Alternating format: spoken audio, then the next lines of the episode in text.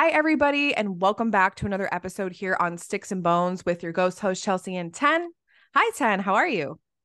I'm good. I am good. I have had a bountiful harvest. I sound like a pilgrim, but I've had a great harvest. Garden uh, update, garden update. Garden update. Uh great harvest with my zucchinis, but when I tell you beetle update as well, beetle update.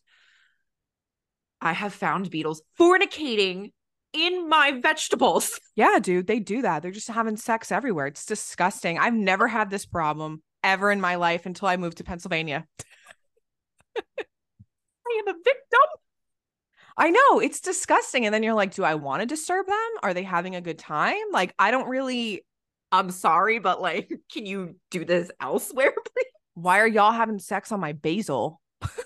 Why are you doing this gross. on my squash? Like, it's gross. This is hobby girl summer. Can you please take your nasty a little elsewhere, please? I listen, I'm all about people having a good time, the birds, the bees, the whole yeah. thing, the insects, but not on my goddamn vegetables. That's where I draw the line. These are my babies that I'm trying to grow, and I, I, will not be having you two doing the horizontal tango on them. it's disgusting. And this is just your friendly reminder to wash your produce because this is probably what happens. no. It's but, so gross. Oh my gosh. We recently just passed, you know, Deipnon. So how are you? How was your Deipnon? How was everything going? It was good. I I don't even know where I am in the in the time warp right now. But um my beetle update, I finally have gotten rid of the beetles. I've used mm-hmm. a natural pesticide. They are gone. They really tore into the shit of my marigolds and I was so depressed. Like it was a war in this house. So I saw one yesterday and I'm like, all right, don't bring tell your friends. I'll I'll keep you alive. You got to keep one alive so that he's the messenger. Yeah. You can't just kill them all. So um yeah, my vegetables are thriving now and you know, little garden update. We said we were getting hobby girl summer. It's hobby girl summer and here we are. So but other than that, I'm feeling good. I was super excited for today's episode because we're kind of just doing like a hodgepodge of shit to be honest with you. Yeah. Yeah, yeah, yeah. It's just a lot of things, but um the reason why we wanted to do this episode was because we have gained so many new followers and listeners and you know, I think it's time to put like a, a voice and personality to the photos or you know you see our perfectly coiffed reels uh content that we post. You should watch me in Tenn trying to film. Like we'll do it in front of each other and how many times we mess up oh my gosh and like my my mom too like she's trying to get like her like reels down since like she's an author and everything and she's like how do you and chelsea like look so good during your reels. Yeah. Like, how do you guys know so much? And I'm like, dude, there's takes. There are takes. I have notes. Yeah. Like, while I am a walking useless treasure trove of information, like your girl still has to write down notes. oh, and there's also that like I feel like an idiot every time that I mess up and I trip over my words. Like I had just filmed something about Hecate and I called her Hecate like five times. Like I was like, ah, oh, and it was at like the end of me saying something so long. And I was like, why did I just do that? And I got to go back and refilm the whole thing. It's Ugh. a lot of work. It's a lot of work, but you know, a little sidebar since you brought up, you know, the great goddess herself. um, there's, you know, a lot of discourse on how to say her name. And to be completely honest, it's however you're comfortable. Yeah. And, you know, a good reminder is how everybody's mouth is actually shaped some people can't make certain sounds. So how people pronounce might be the only way that they can. Yeah, both are fine. Um, both are fine. So don't worry about that. I know a lot of people freak out about like, am I saying her name right? She's an ancient Greek goddess. Listen, we try our best. We do what we do. Mm-hmm. You know, mm-hmm. you should see me trying to translate spells from the Greek magical papyri. like, listen, nobody's perfect over here, but yeah, the filming of the content is interesting. So we wanted to kind of show you, you know, who we are. We're kind of like redoing the first episode we've ever done of Styx and Bones, but not really. Does that make sense? Not really, but like Chelsea and I were going back and forth and we were like, yo, secondhand embarrassment to oh like my god. To the first few episodes, like don't listen. don't go back. I'm They're gonna kidding. They're gonna be gone. but like I listened back because we want to make sure like we're not repeating ourselves and stuff. And man, one of those episodes, it sounds like I'm shouting from like the other room in my house and we we're having afford, a conversation. we couldn't afford microphones. Like we we're just, we're just two girls who just love ancient history and magic. And we just we and you know, that first episode on my kitchen island everybody. Yeah, terrifying. We were shaking like leaves. I know. We've said this in other podcast episodes, but you know, I and we're also going to be reflecting back on our practice today. Like, you know, what are we doing now that if you would have told me like a few years ago I was doing this, I probably would have screamed and thrown up and been like, what do you mean? How does that even exist? Um, because we get so many questions about our practice or just like where we are in life. Like, you know, Tenn, you have your doctorate. Obviously, when we started the podcast episode, you were just a girl writing a paper. So I was simply a girl crying. simply a girl just, you know, trying to make it through life. And it's just maybe Deipnon has inspired this of just taking a look back as to, you know, where have you come from and how far are we now? Because, you know, yeah. let me tell you something. You guys know a lot of my mistakes from this podcast. And I look back at that girl and I go, oh, she was so cute.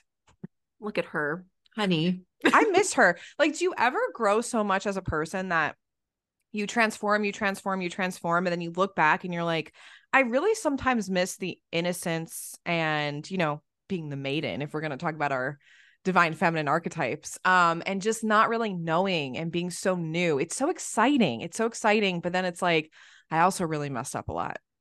I mean when we were looking through old photos of us together and like i had like white blonde hair like who were these young girls? And like looking at us now, I mean, I'd like to think that we've aged like fine wine, but I just you look at how young you were like a year ago, 2 years ago, anything like that, and you even see like a change in your style, your mm-hmm. life, everything. It doesn't necessarily have to be like spiritual, but like that also included. Oh yeah, I'm not even just talking about spiritually. Like I'm even talking about, you know, where I was 3 years ago compared to now and like how much my life has changed. You know, a lot of people here if you listen to our podcast, you know my story of how like I had like a huge destructive path change and things like that and you know, life and now I work for myself and I'm a witch full time and channeler and psychic medium and it's just so weird to think about, you know, the journey, but um it was painful but also looking back on it it's like i sometimes miss those parts of life and i think that's okay too to miss the newness and you know just just being on a new journey altogether yeah, no, I totally get that. Especially like I'll wake up now and it's like I don't have this like world ending kind of stress looming over me for like writing my dissertation. And since yeah. that was my nine to five for years, I'm like, what do I do now? Like, and it's like moving into like a new phase and stuff like that and like looking back and being like wow like how far you've actually come and everything so it's it's crazy man it is really crazy. And I too used to be like a big time partier. I probably stopped partying at 27. I am 31 now. Um, and I was just like thinking about that the other day of like how I sometimes do kind of miss it. I had to give it up um because it's part of my practice with the chthonic. And that was one of the deals I made. I told you guys this. Um, like mm-hmm. alcohol mm-hmm. is not really allowed. I cannot be drinking and partying and hanging from a rooftop like I used to be in the clubs um, yeah. getting down. I have to be sober and have my head on straight. But um, most of that is for my own general general health. Uh, yeah. I did have a binge drinking problem, but I look back on it. I'm like, oh, sometimes I kind of miss the carefree days of just, you know, even though I was miserable, I sometimes kind of miss it. Does that make sense? It does. It does. It's like that newness. Like it's still yeah. like kind of like no, nothing holding you back, you know? Yeah, like you had no stress or no worries, even though I should have had all the worry in the world, like especially at yeah. 27. So I don't know, just a friendly reminder that it's okay if you sometimes miss certain parts of your life that even though they might have not been when you were peak happy, you know, it's okay to look back and be like, I kind of miss certain things about it and like go mm-hmm. through that grieving process because, you know, I'm still getting adjusted to like such a massive change. Takes a while. Oh yeah. I mean, I still am just like it's weird for me to be like, wow, I remember like dreaming about certain things and it's like, oh, it's here now. Now what? Like Yeah, right. Now what do I do? And you kind of have to like close that door and like graduate on your own in a sense. And it's like I I still often think that I am just a student and like I don't have my doctorate and like it still takes me off guard that like people I'm still looking for like the adultier adult. No adults. I'm looking for like the adult in the room and then I'm the adult. Like when I teach, I'm like looking for the teacher. I'm like, oh fuck, I'm the teacher. It's me. I'm the one with the responsibility. I know. And it's like also too a reminder that you have to kind of cheer yourself on because sometimes people don't know like your growth process and what you're going through and what you're feeling. And even when you share it, sometimes people don't get it. So, you know, be your own cheerleader with your number one fan, foam finger. I am cheering everybody on if you've gone through a massive change and are like, wow, you're looking around being like, great, I have nothing left. I got to restart from the ground up, but that's fine. I'm cheering you fine. on because I'm still getting the feet, the ground back underneath my feet too. So just take your time. Take your time, find a new hobby. It's the perfect time for that. Oh yeah. Ugh. But um I just want to say I'm so happy everyone enjoyed the Mary episode we did last week. Yes. I'm living yes. for it. I'm living for the Mary stands coming out of the woodwork and being like, that is my girl. Mm. She is she's she's a woman for the people by the people. She is. I was so delighted because you know we never really know how episodes are gonna like hit.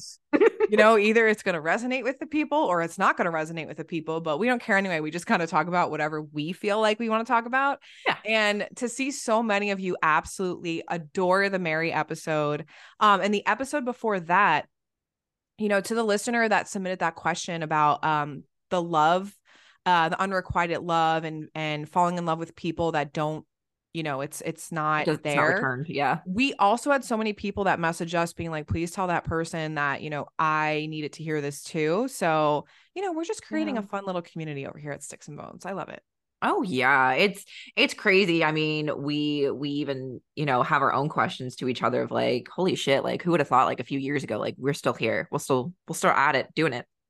Oh, absolutely. I mean, I hope that I'm here at 80 years old and you guys are still listening to me. And I'm like, remember when we talked about Mary on the podcast? And Tenn will be like, who's Mary? Here are my theories. Never mind. And then that'll be the whole podcast. it's time to watch the soap opera. It's gonna be that episode of SpongeBob with the selling of the chocolate. Yeah. What is he selling? chocolate. what? Okay, wait, really quickly before we move on. Um, have you heard the AI generated plankton singing like really like a like a crazy Adele songs? I haven't sent it to you on TikTok. Has anyone and Mr. Krabs? Okay, you need to look it up. I listen, I don't condone AI stealing music from people, but the Plankton and Mr. Krabs song, they like make them sing Adele and he's like screaming into the microphone. And when you're in a lot of pain or you're heartbroken, I think it's the best thing to listen to. the funniest thing that like I see like it'll circulate like every so often. Um, it's like, oh my gosh, these researchers have reconstructed like the um the sound of what like Ramses the second sounded like. And in the background, it's like this mummy going through like a CT scan, and the sound is like, ah. I love that. There's some weird things you, that go on. It just catches you fucking off guard. So if you're having a bad day, man, look up that. Oh yeah. Absolutely. Well, I'll have to send you the plankton stuff. But for those of you listening, Please. go search for it on TikTok. It's hysterical. It makes my day. Like it just sometimes you just need a good laugh. Yeah. well, shall we dive into today's episode Tenn? Because let me tell you guys something. We have a crazy, scary, like bone chilling, scary ghost host hotline story mm-hmm. at the mm-hmm. end of this episode. Yeah, yeah, we do.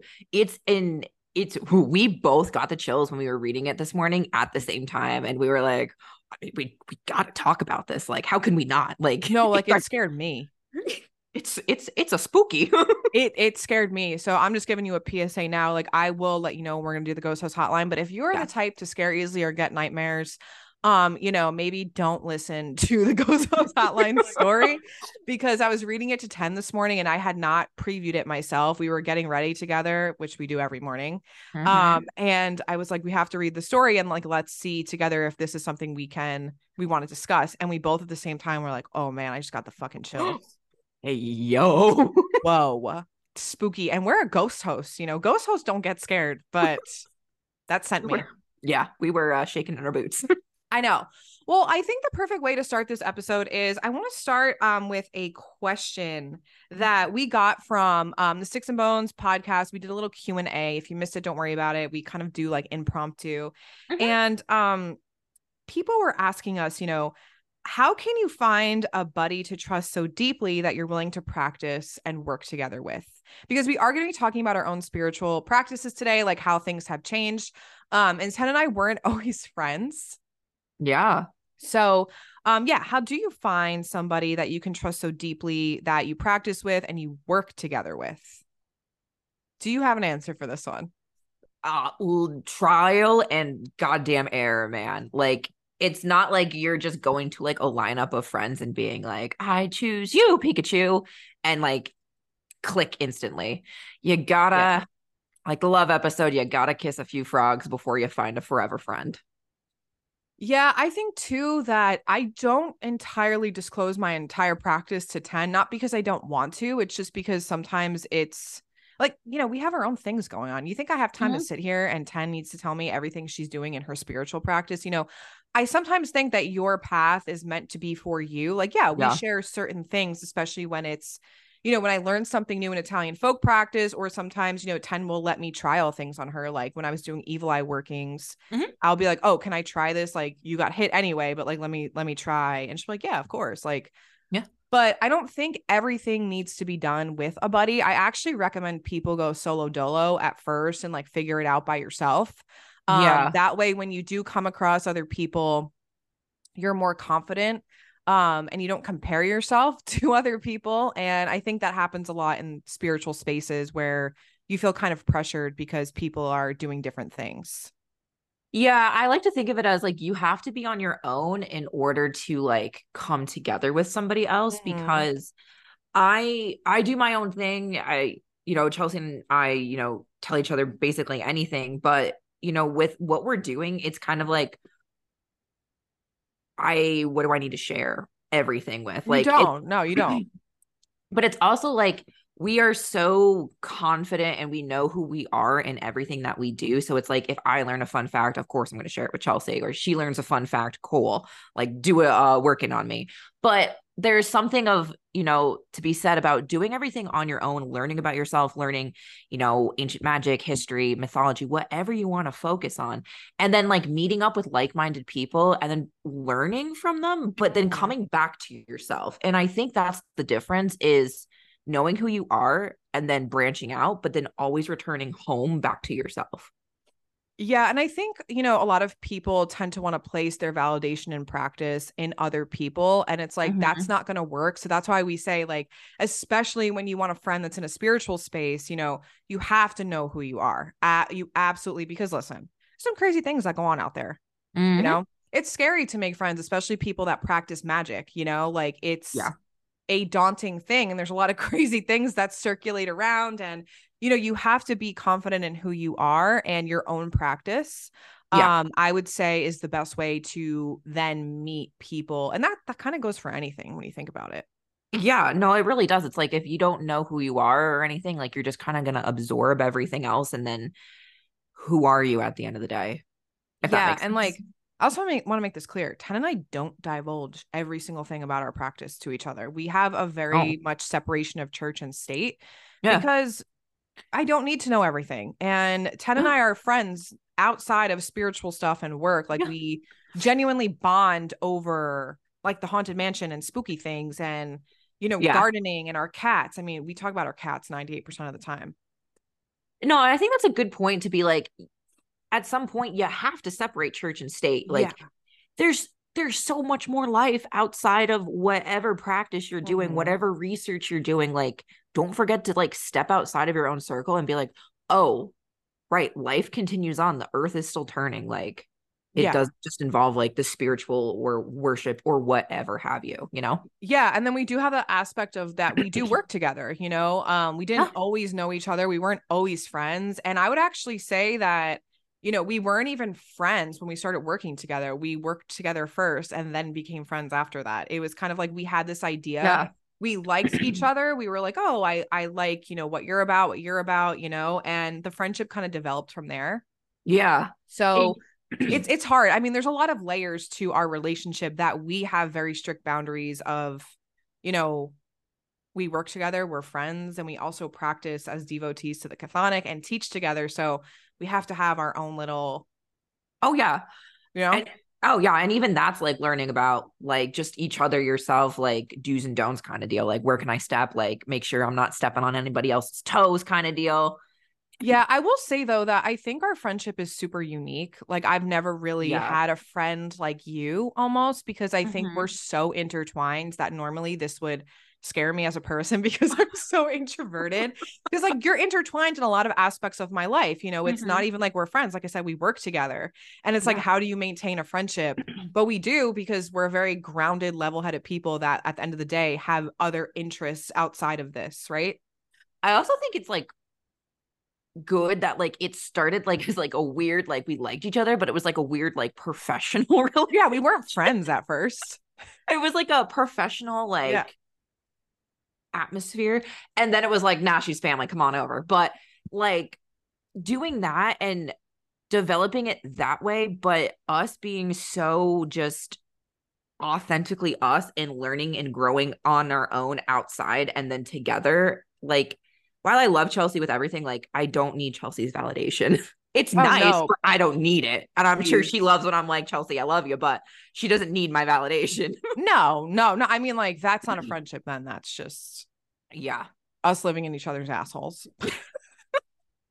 But um, okay, next question, because I think this is gonna segue perfectly into talking about our practice then and now. So for those of you that are mm-hmm. new here and you're listening to us for the first time, welcome to Styx and Bones with your ghost host Chelsea and Tenn welcome to the Haunted Mansion ride.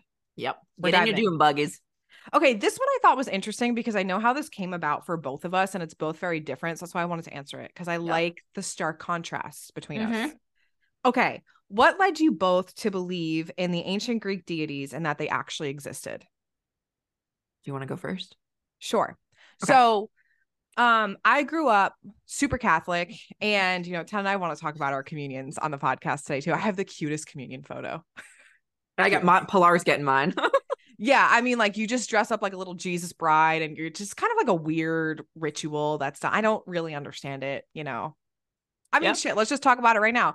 Okay. My communion was basically a wedding. Like Italian Catholic communions are baptisms, confirmations are like mm-hmm. these massive massive celebrations. Yes. And I had it at the most chuggy Italian venue that had like Roman statues outside.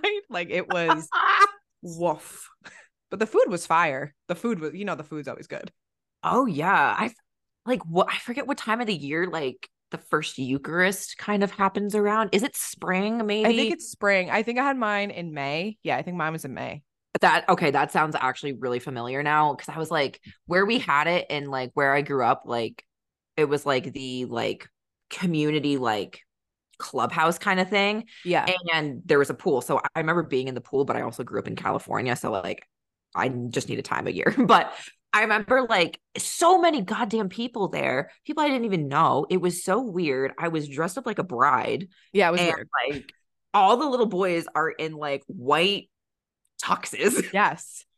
And yeah, oh my gosh. And I remember, and I don't know if your parents did this to you, Chelsea. My mom wanted like communion, like professional photos. Oh, hell yeah. That's the photo I'm talking about. I can't wait to post it on the podcast because you guys are going to die.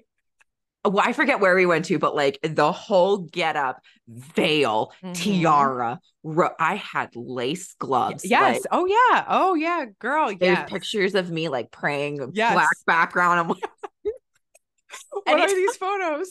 Anytime I go to my parents' house, like our stairway is like all photos of me and my sister yeah. growing up, and I just stop and look at the communion photo every time and just question it and like what the hell me and my brother mm. like it would be in my mom's uh hallway at the top stairs and like anytime our friends would come over it was right there and especially for my brother being a dude like he was like going through puberty, so his cheeks were so chubby, and he's in his little talks, and he's like, "I pray with Jesus," and his friends would take photos of it and post it on social media.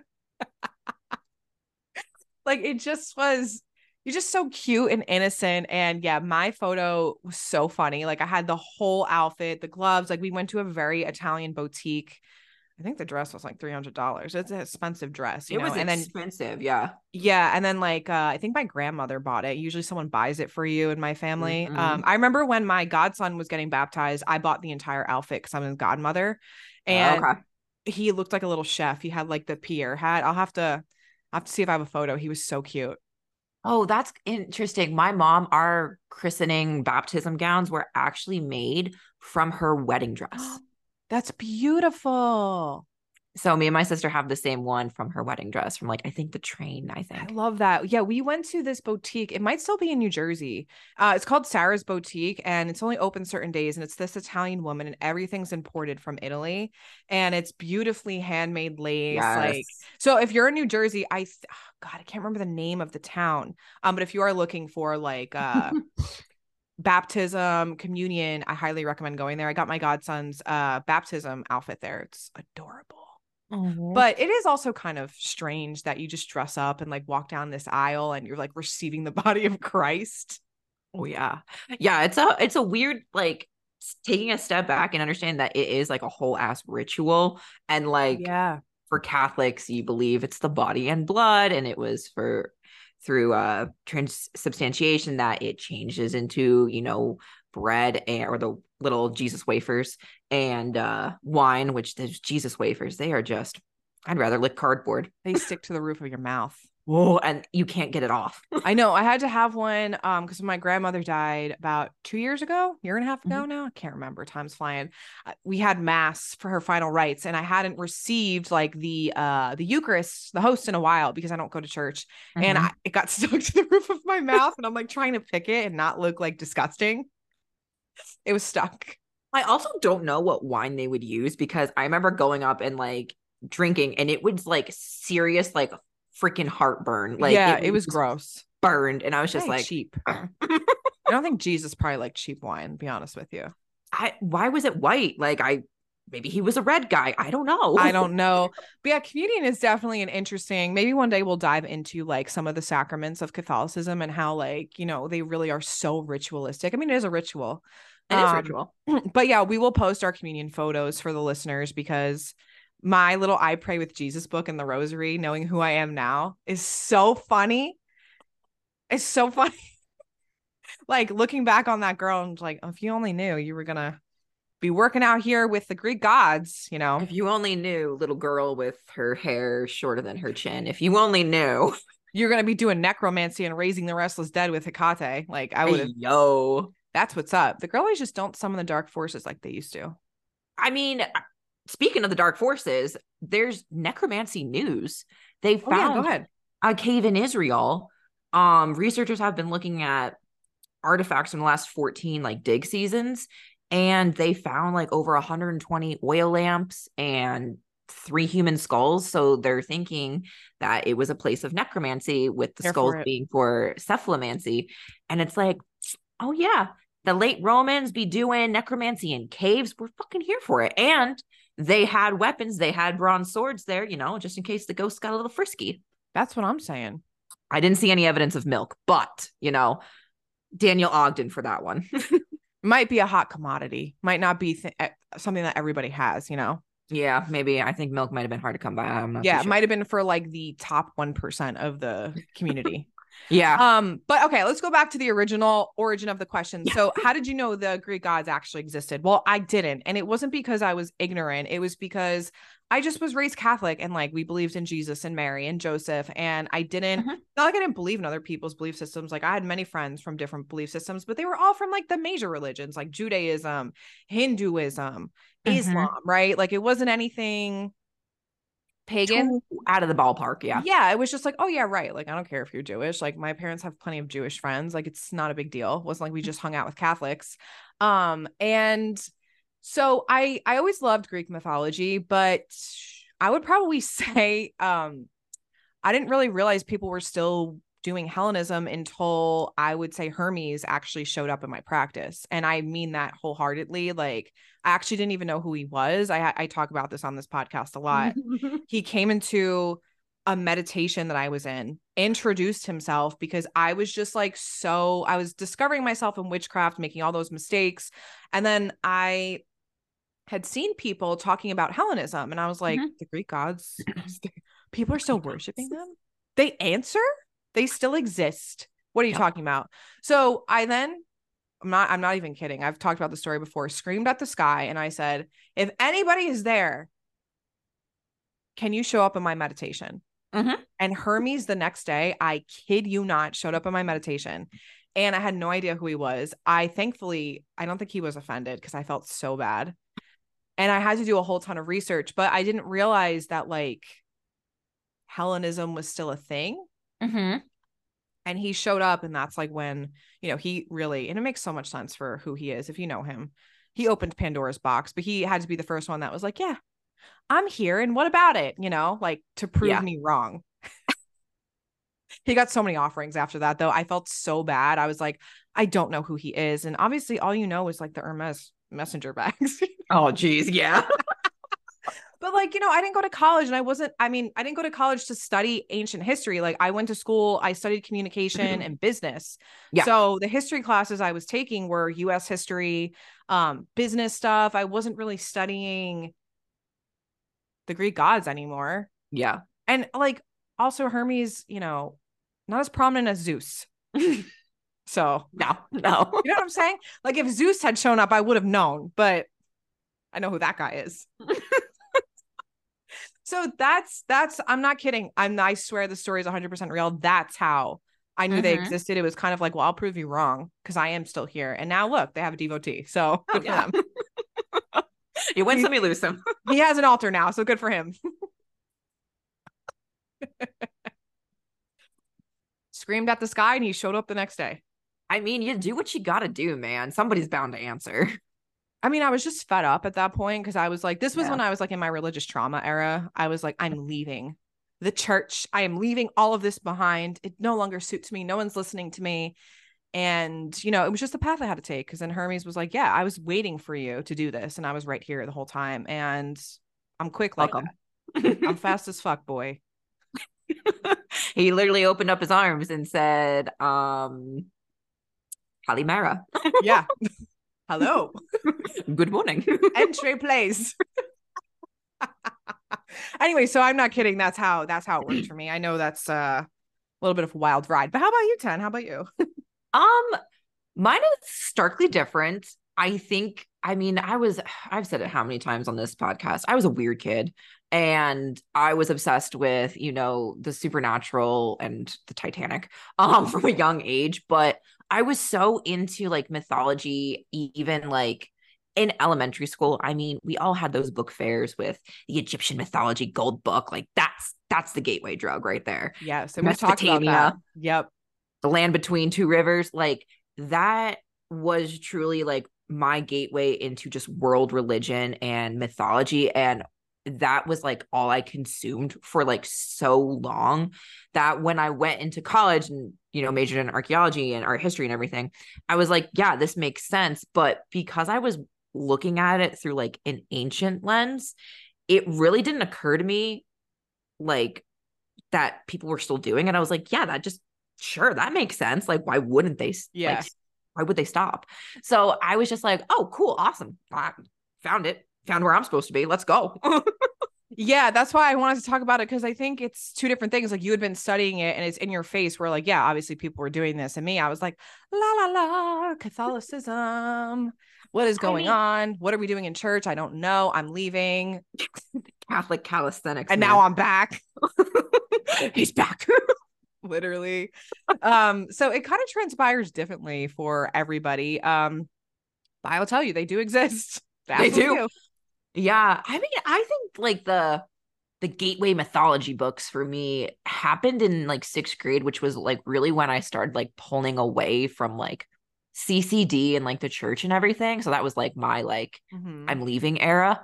And yeah, because I got out before confirmation.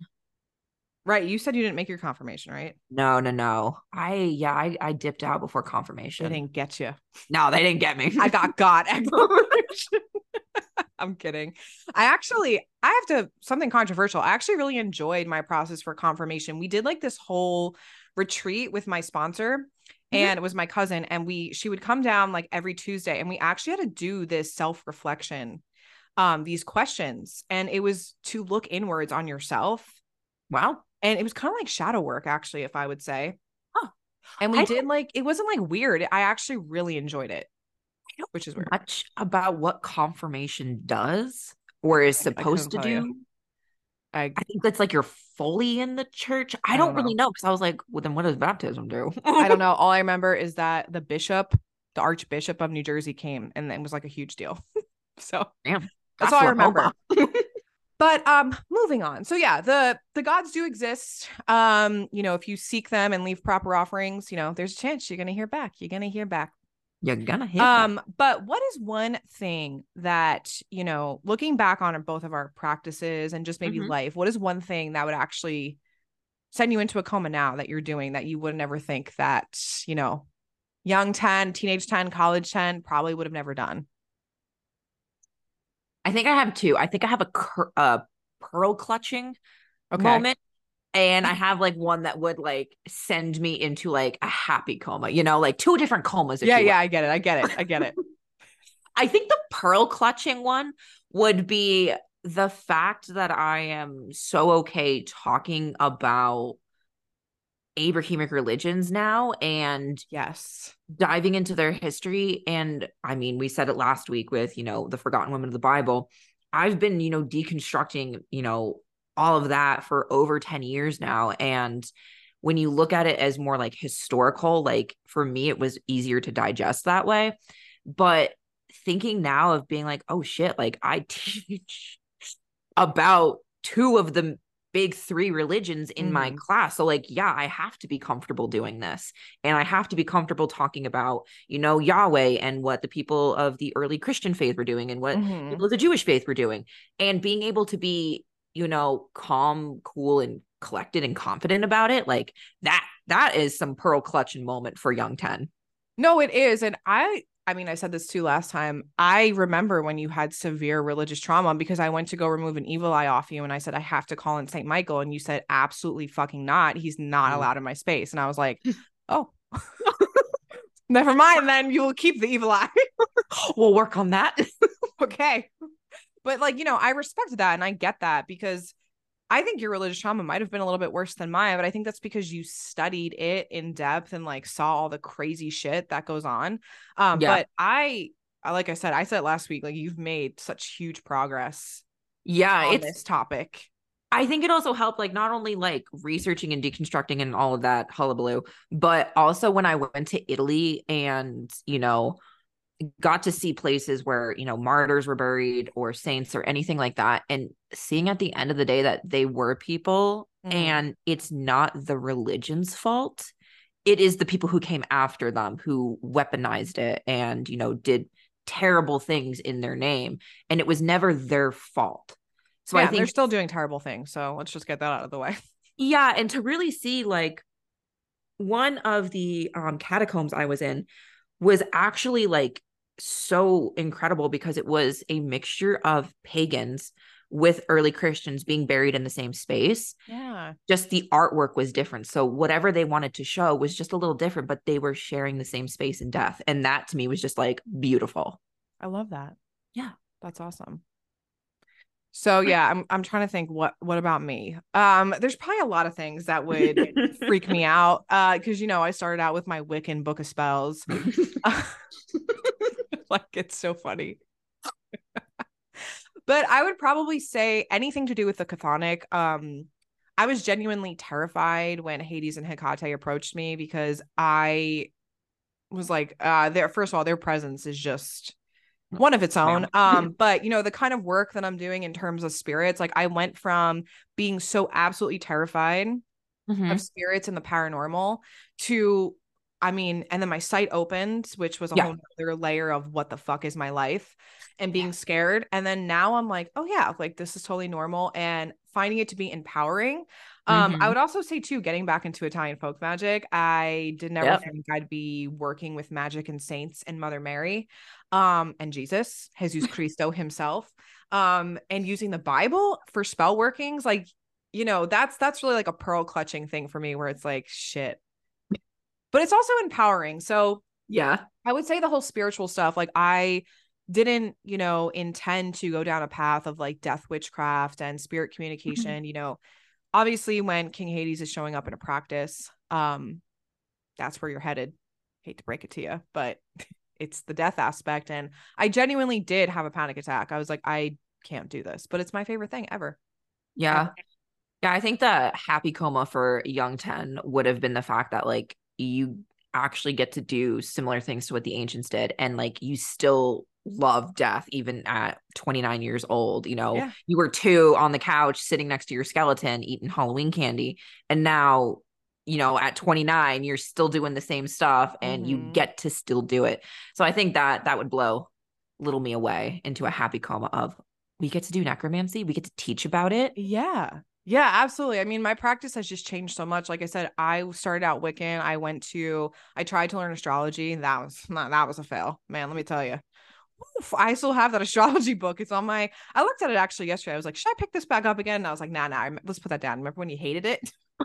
Has time to learn calculus of witchcraft? I can't do this. But, you know, it runs through my brain every once in a while. I'm like, hmm, should I pick up this astrology book? But I'm like, no, no, no. But yeah, my practice has totally changed. And this is just a reminder for the people out there that your practice is going to change over time. You don't you don't start where you end up, you know. Um, it's very rare that you do that. But even at the beginning of this podcast episode, you know, I feel like I mean not the podcast episode, the podcast in general, we genuinely just have sauntered into new practices. Like I wasn't doing Italian folk magic when we started this. Yeah. So Damn. Yeah, I still can't believe how long we've been podcasting. It's it's it's crazy. it is crazy. It's been a wild ride. And you know what? We'll probably do this again next year and be like, you know what? My whole life's changed again. I hope not too much though. I know. I hope it's all, all changed for the good, you know, all change. Oh yeah. Okay. Well, before we get into the Ghost Host Hotline, Tenn and I wanted to talk a little bit today about some recommendations that we have for books, tarot decks, just things in life. Um, we might do this every so often because you guys really loved when we had which books in our store that we've personally read and recommended. I I, I sometimes forget that people are actually listening to what I'm saying. And um, I was blown away by like how many people were interested in, you know, more book recommendations around witchcraft. So do you want to go first? Or you want me to? Um, you can go first. I'm looking at Okay, so- right. What happened? I'm looking at my bookcase right now. Oh, okay. So one of the books that I actually recommend, and after I had the whole, you know, little mishap with the Wiccan spells, um, one of the first books that I ever bought was the Jason Miller Protection and Reversal Magic book. Um, highly, highly, highly recommend that book. It's it's truly an amazing book. It's good for anyone that's beginner or advanced. And he actually does work with Hecate and has some sigils in there from her, um, calling on her for protection.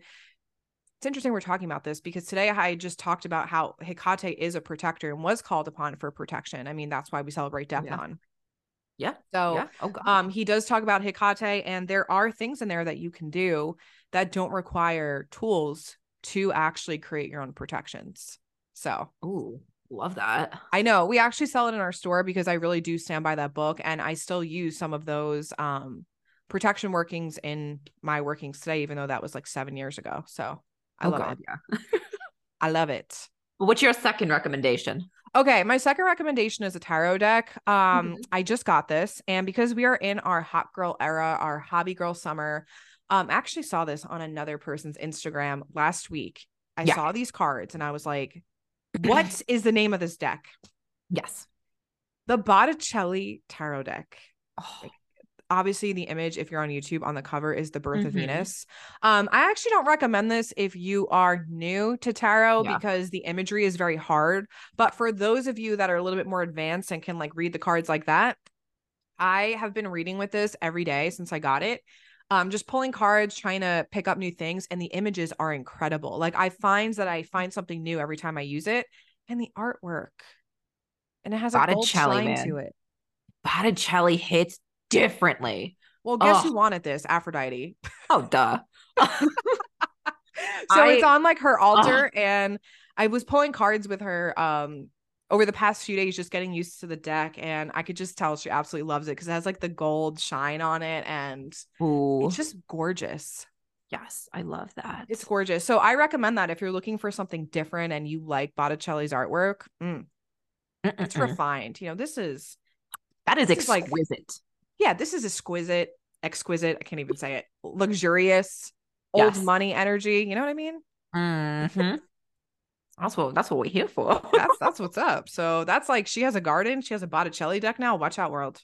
Watch out, world. Watch out, Beatles. Watch out, Beatles. I'm gonna kick your fucking ass. but what about you? What do you have going over there? Um, I don't have the book on hand right now, but I do recommend, of course, if you're really wanting to learn about, you know, bind runes, runes in general, um, or you're just interested in like Nordic anything, um, I highly recommend uh Runes, Bind Runes, and Sigils by Northern Black. So yes. Peter Oakmond, who we had on a few episodes ago, he has an incredible book that he um wrote and he has his own artwork in there. He does, of course, educate on the history of runes, you know, are these dating to the Viking age? You know, yeah. what is the Viking age? That kind of stuff. So there is a good amount of backstory to it. Um, the artwork is absolutely incredible. So if you're just looking to kind of, you know, learn something new, mm-hmm. highly recommend his book. And if you're looking for something a little bit more historical, um, I do recommend Europe Between the Oceans um, by oh shit. Uh Barry Cunliffe. Um, I just have to say, I absolutely love and adore Peter. I follow him, I, obviously, like I follow him on TikTok. And anytime his videos come up, I just fucking laugh when he's like, You're not a fucking Viking. Stop saying that. I'm just like, Yes. Go Peter, Peter, Peter. um, so yeah, I actually have seen his book as Tenn has it. I obviously you guys know I don't study Norse paganism. I'm not part of that practice, but I do love, I do know my runes. I do I learned my runes a long time ago. and I absolutely loved um the book that Tenn had. So yeah, that's a really good recommendation. But I think every now now and then we'll incorporate some of our own, you know, what are we reading? Yeah. What do we recommend? Like I just got this tarot deck and I'm obsessed with it. So I like to share um mm-hmm. little fun things, things that are not trending on the internet because let me tell you something. I have bought witch books, recommendations off of BookTok that have been trending that have been absolutely ass. Yeah. Ass. And I've been yeah. annoyed about it. Well, yeah. I mean, there was one about the Morrigan that I got, and I read through it, and I was like, "What is this utter?" Bullshit? Oh, it's the one on Amazon. The um, yeah, that green book. Uh, I have it. It's sitting over here. It's my. It's on my book of shame. I have some books that were just so terrible that just in one shelf, and I'm like, "Whoa." Um. So yeah, this is also too just a a little um thing that Tenn and I are doing going forward. Any book that we sell in the store is personally going to be vetted by her and I. Yeah. Um, because we had been thinking, you know what books do we want to have in our store? And it was a very interesting conversation because there's a lot of shitty books out there. Oh my God, yeah. There's a lot of shitty books. Um, so anything that we sell, we've personally read or have vetted and have found to be useful in our practice. Um, it's not going to be for everybody. Yeah. So our our books are really going to be curated, and I feel like that's important because we do get up here and teach about these things. So we do need to have, you know, vetted sources in our store we got to put our sources where our mouth is. Oh yeah. Oh yeah. And um, you know, another book that I recommend too. I know a lot of uh, Hecate worshippers follow us and devotees. Liminal Rites of Hecate, very easy to understand, excellent book. Yes. I've read it front to back to back to front. I love it. Mm-hmm. I use it as a mm-hmm. resource all the time. It's where I pull a lot of my information from. So that's also a good recommendation. Yeah, I think uh, you know, just as a whole, it's kind of figuring out like, are you looking for like witchcraft, like grimoire books? Are you looking for mythology books? Are you looking for just like how did people practice kind of books? Because I mean, the spectrum is just kind of everywhere with that. So you gotta- yeah, we also get a lot of questions about sources when we do Q and A, and to be honest with you, I'm not really going to answer those questions because it's really hard to ask a creator to provide sources for you. Like that is our time, energy, and research that goes into it. But if you listen to our podcast episodes, anytime Tenn and I are referencing something, we are telling you the author mm-hmm. and the name. Like anytime I'm referencing Italian folk, I tell you the books that I'm pulling from. So, you know, just listen in, especially when Tenn is talking like anything archaeology, she references the authors that she's pulling from. Mm-hmm. Those are vetted sources that we approve, but we're never going to have like a list and it's just a really big ask to ask somebody. So we see those questions a lot. I'm just, I'm just not going to be able to respond to those because it's so wildly vague where people are like, what are your sources on Greek mythology? It's like, well, I, I don't, who I. I can't tell you what that. you're looking for because for the smiting image itself yeah. for my dissertation, I had 32 page bibliography. Yeah, so- and just just remember, we're not like a library, you know what I mean? Um, so we are going to cover a lot of the Greek gods on our podcast. So if you don't want to go and look for those sources, one good way of supporting us is just listen to the podcast and write down the names of the authors that we're pulling from. There, that's a great start. You know, there's 50 million different ways you can go with that. So just a little PSA and friendly reminder. Um, don't ask people for sources. It's it's a lot of work for us. Oh God, yeah. I, yeah. To keep a running bibliography. Oh geez. yeah, for sure. Um, okay. We are now going to go into our ghost host hotline. Boop, boop, boop, boop, boop. The ghost host hotline with Chelsea and Tenn, your ghost hosts we can see and hear spirits for those of you that are new here and we've had um plenty of paranormal experiences together and separately so you know we love hearing about other people's spiritual encounters this mm-hmm. one is particularly a little disturbing um i will you know give a trigger warning when we get to the disturbing part it's only like one sentence but yeah. it is spooky so for those of you that are not easily spooked we'll see you on the next podcast episode yes are you ready Tenn i'm ready hit me let me take a sip of my coffee. I'm ready for my story. yep. Okay, here we go. Oh man. Okay. Dear Chelsea and Tenn. Hi. I want to start this message by telling you how much I love your podcast. Listening to it is one of the highlights of my week. Thank you so much. I appreciate thanks. that. Um, I wanted to share my experience with the paranormal and also ask for your advice. I know this is more than just a few lines, but I really appreciate it if you can read it. Mm-hmm. You got it. All right, here we go. Since I was a kid, I've been able to feel, see, and hear things that others don't perceive. And I've had many paranormal experiences, but the most intense one was in 2020 when I moved to a new apartment. Gotcha. At first, I didn't notice anything strange apart from the place being a bit dark. But as the days went by, I started having this feeling that I wasn't alone and that someone was watching me from my kitchen. And at some point, I started having weird dreams where I would wake up within the dream and see a dark figure entering my apartment and trying to hide in the kitchen. Which like that's terrifying, you know? Mm, yeah, absolutely. It's like communing with you in dreams. And people always ask me, like, can spirits commune with you in dreams, even yes. negative ones? Yes, they yes. can. Yeah, that's why I say protections. Yes. I will, I'm telling you, it it can happen. In one of those dreams, I gathered my courage and walked towards it. It took a somewhat human shape and stared at me as I approached it, and I demanded that it leave my home. It laughed, but I didn't feel fear, only a surge of violent energy. Ooh. I yelled and insulted it, and out of nowhere, another unknown dark figure stood between us and scared away whatever what was in my kitchen. The new dark figure touched me, and I immediately woke up. Mm. We, we still got some story to go, but that is absolutely terrifying. Mm. If I can make one recommendation, don't ever yell violent things back at it. Like, try not to anger it even more I know you're probably like I I did the same thing. If you go back to the time I let a demon into my house, um, yeah, I yelled at it, then immediately got super scared. It was like trying to stick up for myself. Then it was like, oh my god, don't hurt me.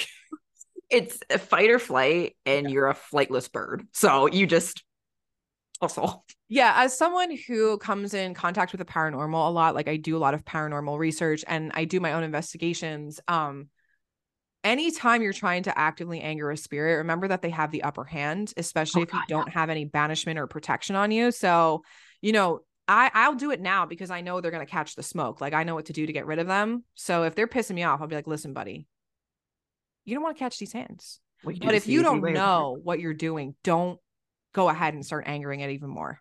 Don't chum the waters. Don't because they take it as like a challenge almost. And some can feed off of it. Yeah, and they and they know you're scared of them, so they're gonna be. Oh like, yeah. Well, you think you're big oh. man on campus over here, where I'm just gonna do this. Okay, so we have another paragraph to this. This is where it gets spooky. By the time I'd already started to become interested in witchcraft, so I studied a lot, made an altar for my ancestors and spirit guides, left offerings for them, and started performing regular protection and cleansing rituals. Love that. The atmosphere of the place changed, and although the dreams stopped, I still felt the presence, and even visitors and friends who stayed there overnight confirmed feeling it too. So the spirit was still there. Okay. Everything was calm until two months ago when I found a new apartment. Two days before moving day, I had another one of those strange dreams. I woke up within the dream, sitting on my bed, and the figure that had been observing me from my kitchen stood at the foot of my bed and told me that it wouldn't leave me. I want to I want to trigger warning here. Mm-hmm.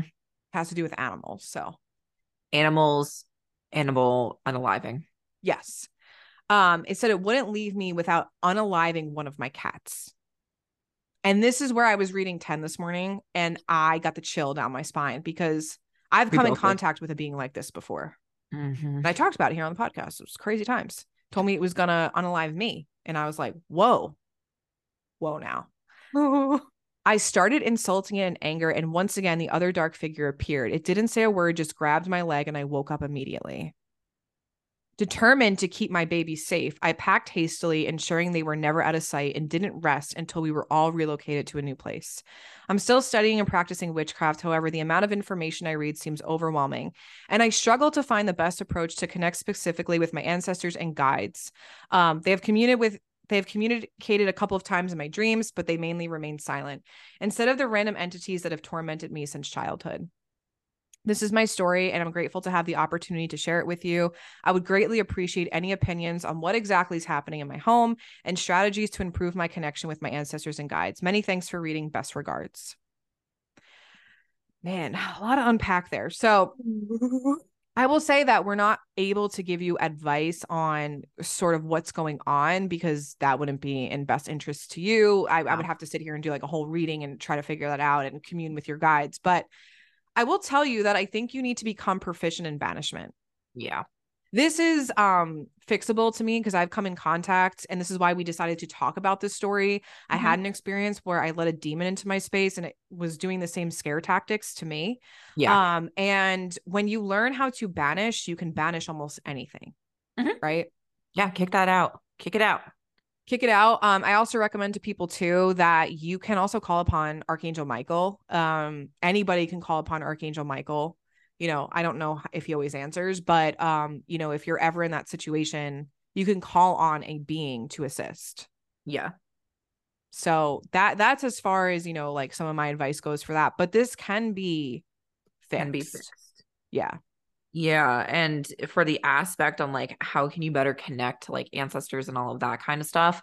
I mean, I think you are connecting via dreams, which you know, dream work is I mean, very very old. Like you can trace that back to, you know, Greco-Roman time period. So, I would just again, you know, perhaps learn a proficient way of divination, so whether it be, you know, doing divination within dreams or, you know, doing it a different way, I would also recommend that. Yeah, I also find too, just because like I said, I have experience with this, um, you might not be connecting to your ancestors appropriately because you still have this connection to an entity, right? Like they could Mm. be blocking things out for you. So I really recommend performing a banishment. I think banishment and protection, um, you can't go wrong with those two things. If it's not happening right away, keep doing it. Like sometimes it takes more than one spell working um to rid something of your home. I mean, it took me 7 full days to get rid of something out of my space.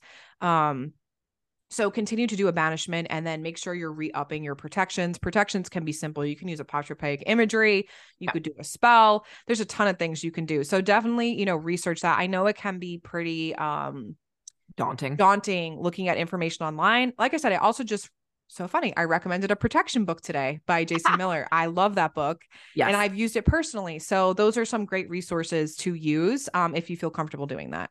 yeah, absolutely. But I am really sorry about your experience with this because, you know, this Ooh. is terrifying. That is, yeah. Mm. Absolutely terrifying. When I read it, I was like, yikes. Mm, yeah, no, that was ugh. when it threatened and grabbed you. Uh, when Chelsea was reading it to me this morning, I was like, I mm, immediately know. Immediately, I'm moving and burning it down. I know, but sometimes when you move, it follows you. You know what I mean? Like Yeah. it's it's sometimes not always the space. It's just like a you problem almost, where it's like you have to like, you know, I'll talk about the parasites. When I had parasites attached to me, just because I moved out of that apartment, it didn't mean that they weren't still following me, right? Like I moved somewhere else and they were still Yeah. there. it's like that. Like you got to like cut that like connection. Yeah, and really quickly too, um, I want to mention uh spiritual hygiene for a second because this has been coming up a lot in my readings. Um, if you are dabbling in spirit communication, witchcraft, spell workings, please PSA, make sure you're doing your dil- due diligence of cleansing yourself and your space. You Mhm. get this funky energy that like resides there, and it could be the reason why a lot of you are not able to connect with um in divination because you you have to cleanse your space. You have to cleanse yourself. You know how many times I do a spiritual bath? How many times time do you do a spiritual bath? Ooh, at least uh weekly. I think I do one like every Deipnon. I'm not even kidding. Like Yeah. once, uh, th- like three times every month, just because the nature of the spirit work that we do. But you know, make sure you incorporate that in your practice. Everyone's always like, "Oh, How do I open my gifts? How do I do this? How do I do that? You need to learn spiritual hygiene first, or else those things aren't going to work. Yeah, whether that's lighting an incense stick now and again or Yeah. throwing an extra little pinch of salt in your bath shower, you know, just cleanse differently. Yeah, so make sure you're you're keeping up with that because it is like part of the foundation of uh spiritual work and doing spell working. So Mhm. that came up a lot in my client readings this past week and I was like I got to remind I got to remind people on the podcast. Just PSA. Oh, yeah, ju- just a good PSA with that. And I mean, it's like, oh, well, I'm not like, I got to hide like witchy stuff, all of that kind of stuff. The ancients did it. The ancients didn't when they were cleansing their space. So you can say, oh, it's historical. You can take salt and throw it in your shower. Charge Yep. it for cleansing. You don't need anything fancy. You don't need fancy bath salts. Not unless you want to do that. Like I like to do that because you know I like to create a vibe. But you know, when Yeah. I'm on paranormal investigations, I just take a thing of salt with me, and after the investigation, I have to go and cleanse myself. Yeah. I'm not carrying that shit around with me. Yeah. You live near a beach, go in the ocean. Oh, smart. Oh, yeah. Anyway, anything else you want to add for today's episode? I think that's everything for me. I'm trying to think. I got nothing. Oh, oh my god, we forgot to talk about this. Our seven day candles are getting a reprint. Oh, yes, yes, they are. They are. God, come on, this is your passion project. I know. I boop boop boop. I don't think I have one with me. Um, so our feminine ancestral feminine rage candle is actually turning into a biblical Lilith feminine rage, like inspired by her. And you should see Mhm. the artwork that we have. So you can use it as an offering to Lilith and your ancestors. Um, to it's the biblical aspect of her, not the um left hand path aspect. Yeah, not the demonic aspect. And then we have the siren candle, which The siren and the sailor Oh artwork. Gatekeepers getting rebranded to Mhm. an actual gatekeeper. Um, what else did we change?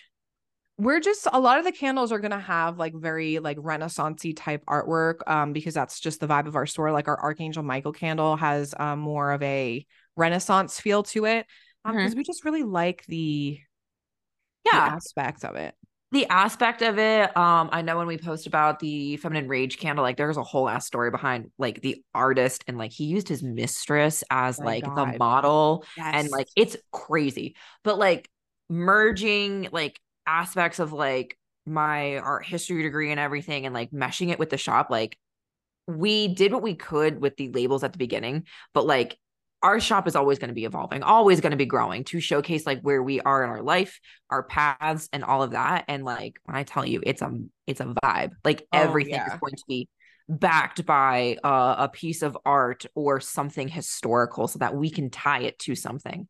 Plus yes. they're just like gorgeous like with the artwork now. So like if anybody's in the broom closet and you want a feminine rage candle and you know somebody in your household or family was like uncomfortable with like the medusa head well now it's got just a beautiful woman I I can't even begin to tell you when we were discussing how we were going to rebrand Feminine Rage because let's be honest, we weren't like thrilled with the artwork that we had.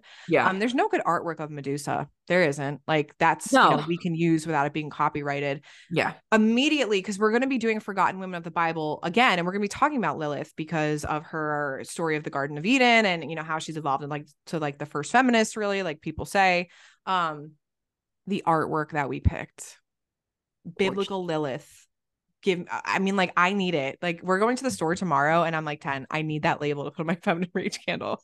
i know so like even like it's going to be the same vibe that like the hermes candle the hermes Yeah. artwork um you know the pythia for apollo's candle like it's going to showcase something that is tied to whatever it's spelled for historically if we can find anything like that but Mhm. Yeah, the good- only ones that probably won't are Persephone, Hades, and Hecate, just because they don't like have artwork and Hades doesn't like artwork of himself. And um we find like their iconography is a little bit better, like the crown, the strophalos, um, pomegranates. yeah theirs is going to stay a little bit more like an iconic to just like simple symbols not like a whole like poster of like Yeah. Hecate herself no nay. But also makes sense because they're chthonic divinities. I mean, they people I think people forget um that they were afraid to call upon them. You know, they were feared the chthonic gods. It's not me fear mongering people. It's just they weren't, you know, people forget Hecate was feared. She was You know? feared and she controlled the restless dead. I mean, people are like, Deipnon, yay, yay, yay, Hecate, boom, boom.